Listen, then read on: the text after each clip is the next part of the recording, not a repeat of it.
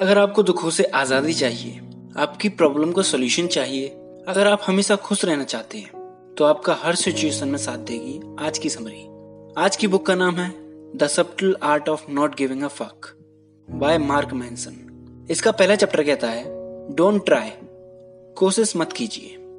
Charles बुकोव्सकी एक गंवार, शराबी और जुआरी था।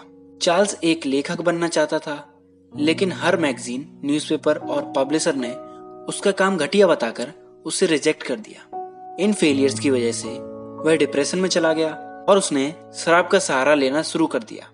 अपनी ज़िंदगी के तीस साल शराब और जुए में बर्बाद करने के बाद चार्ल्स को एक मौका मिला। एक छोटे से पब्लिशिंग हाउस ने उसके काम में दिलचस्पी ली। बड़ी मुश्किल से तो चार्ल्स को एक मौका मिला था और वो उसे गवाना नहीं चाहता था। तो उसने कॉन्ट्रैक्ट पर झट से साइन कर दिया और एक के बाद एक किताबें और पोएम्स लिखता चला गया।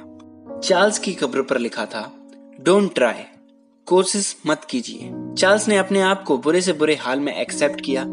उसे ज़्यादा फ़र्क नहीं पड़ा जब कामयाबी उसके हाथ लगी, क्योंकि ना तो वो पहले से सुधरा और अच्छा इंसान बना, और ना ही उसके सक्सेसफुल होने में उसकी अच्छाई का कोई हाथ था।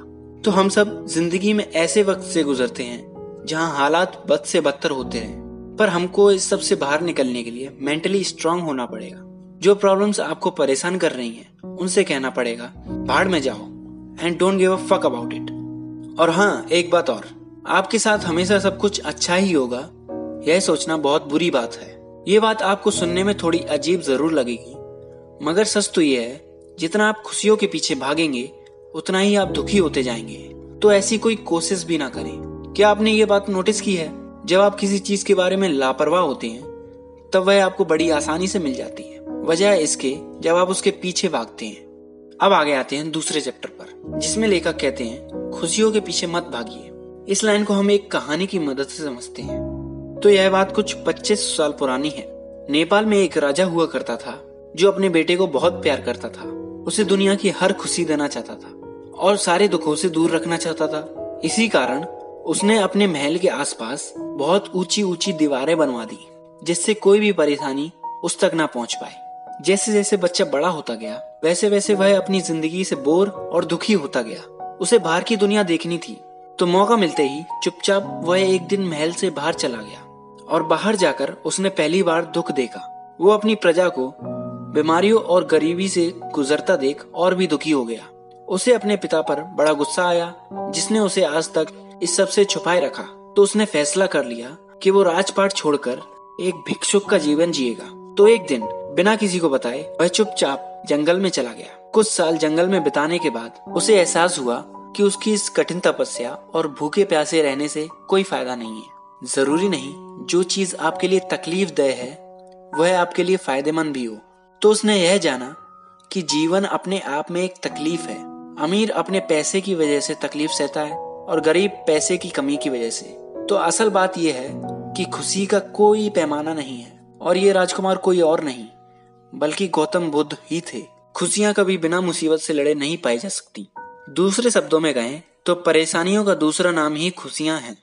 जैसे, जब आप परेशानियों को सुलझा लेते हैं, तब आपके चेहरे पर खुशी अपने आप झलकने लगती है। इस तरीके से, तकलीफों को अवॉइड ना करके, उनको सुलझाना ही आपकी खुशियों की चाबी है। आगे आते हैं थर्ड चैप्टर पर, जो कहता है, आप औरों से अलग नहीं हैं। एक आदमी, जिसका नाम जिमी था वो हमेशा कोई ना कोई बिज़नेस आइडिया सोचता रहता था। उसकी ज़िंदगी बहुत ही अच्छी गुजर रही थी। वह अपने माँ बाप के पैसे पर जी रहा था। वो जितना पैसा बिज़नेस आइडिया पर खर्च करता, उतना ही बार में उड़ा देता था। उसका कोई भी आइडिया कभी भी सफल नहीं हुआ। वो बहुत प्रभावशाली था और पॉजिटिव बातें करता था। तो ये बात 1960 ही है, जब इस ख्याल की शुरुआत हुई कि हम सब अलग और अनोखे हैं। अब उस दौर में सबको यह लगता था कि वो कुछ खास हैं। पर धीरे धीरे लोगों को एहसास हुआ कि ऐसा नहीं है। अगर आप ज़िंदगी को बेहतर बनाने के लिए कुछ करेंगे ही नहीं तो आपके पॉजिटिव सोचने से कुछ नहीं होने वाला। है ना? जरा ये सोचिए कि अगर हम सब अपने आप में अनोखे हैं तो हम सब तो एक जैसे ही हुए ना? इसमें अनोखापन कहाँ है? तो आपको ये एक्सेप्ट करना होगा कि हम सब ना कॉमन हैं। लोग महान इसलिए बनते हैं क्योंकि वो खुद में या इस दुनिया में कुछ इम्प्रूव करने की ज़रूरत महसूस करते हैं। वे महान इसलिए बन पाए क्योंकि उन्हें लगा कि वह महान नहीं है, और यही बात उन्हें महान बना पाई।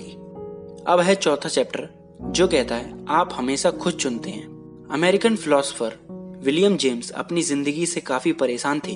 क्या क्या परेशानियाँ नहीं थी उन्हें? आँखों की बीमारी, कम सुनने की बीमारी, और भी कई सारी जानलेवा बीमारियों से गुजर रहे थे। इन बीमारियों की वजह से उनका ज़्यादातर जीवन घर में ही गुजरा। उन्हें पेंटिंग का बड़ा शौक था और वो सारा दिन पेंटिंग करते रहते थे। हालाँकि किसी को यह नहीं लगा कि वो अच्छी पेंटिंग बना सकते हैं। उनके पिता ने उन्हें मेडिकल स्कूल में दाखिला दिलाने के लिए क्या क्या नहीं किया। मगर वो सब कुछ छोड़कर अमेजोन रेन फॉरेस्ट में एंथ्रोपोलॉजिकल एक्सपेडिशन करने चले गए। हैरानी की बात तो ये थी कि उनकी सेहत ने भी उनका साथ दिया। लेकिन कुछ समय बाद उन्हें स्मॉल पॉक्स हो गया, जिससे वो मरते मरते बची।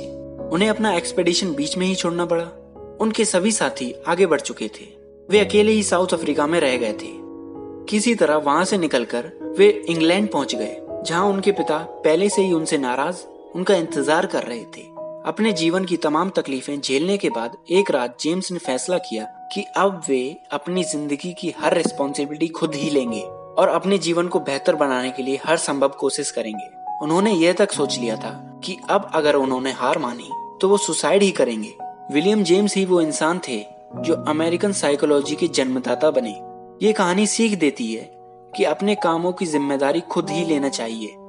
जब आप चीज़ें खुद अपनी मर्ज़ी से चुनते हैं तो पूरी जान लगा देते हैं, फिर चाहे कितनी भी मुश्किलें क्यों ना आए, और उन मुश्किलों से गुजरकर आपको बड़ा अच्छा महसूस होता है।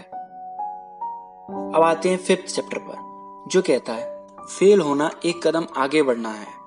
महान पेंटर पिकासो का एक किस्सा मशहूर है। एक बार बूढ़े पिकासो एक कैफ़े में बैठकर कॉफ़ी पी रहे थे।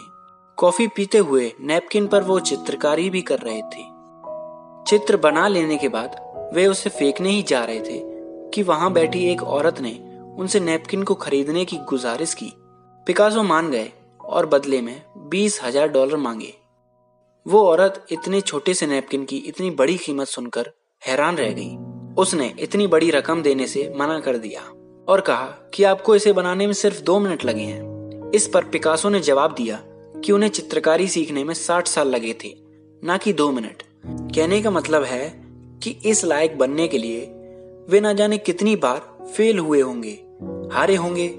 उन्होंने कोशिश जारी रखी होगी इतना महान बनने के लिए, क्योंकि सफलता एक दिन में किसी के हाथ नहीं आती। बच्चे कभी भी चलने की कोशिश करना नहीं छोड़ते, फिर चाहे वो हज़ार बार ही क्यों ना गिरे। क्योंकि उन्हें हार जीत का मतलब नहीं पता। हम में से बहुत से लोग फेल होने से बहुत डरते हैं। मगर सच तो यह है, बिना फेल हुए कोई कभी महान बन ही नहीं सकता। आज के लिए बस इतना ही। अगर आप इस बुक की और ग्रेट बातें जानना चाहते हैं तो नीचे दिए गए लिंक से आप इस बुक को खरीद सकती हैं। अगले हफ़्ते मुलाकात होगी किसी नई बुक के साथ। तब तक के लिए अपना ख्याल रखें और सीखते रहें।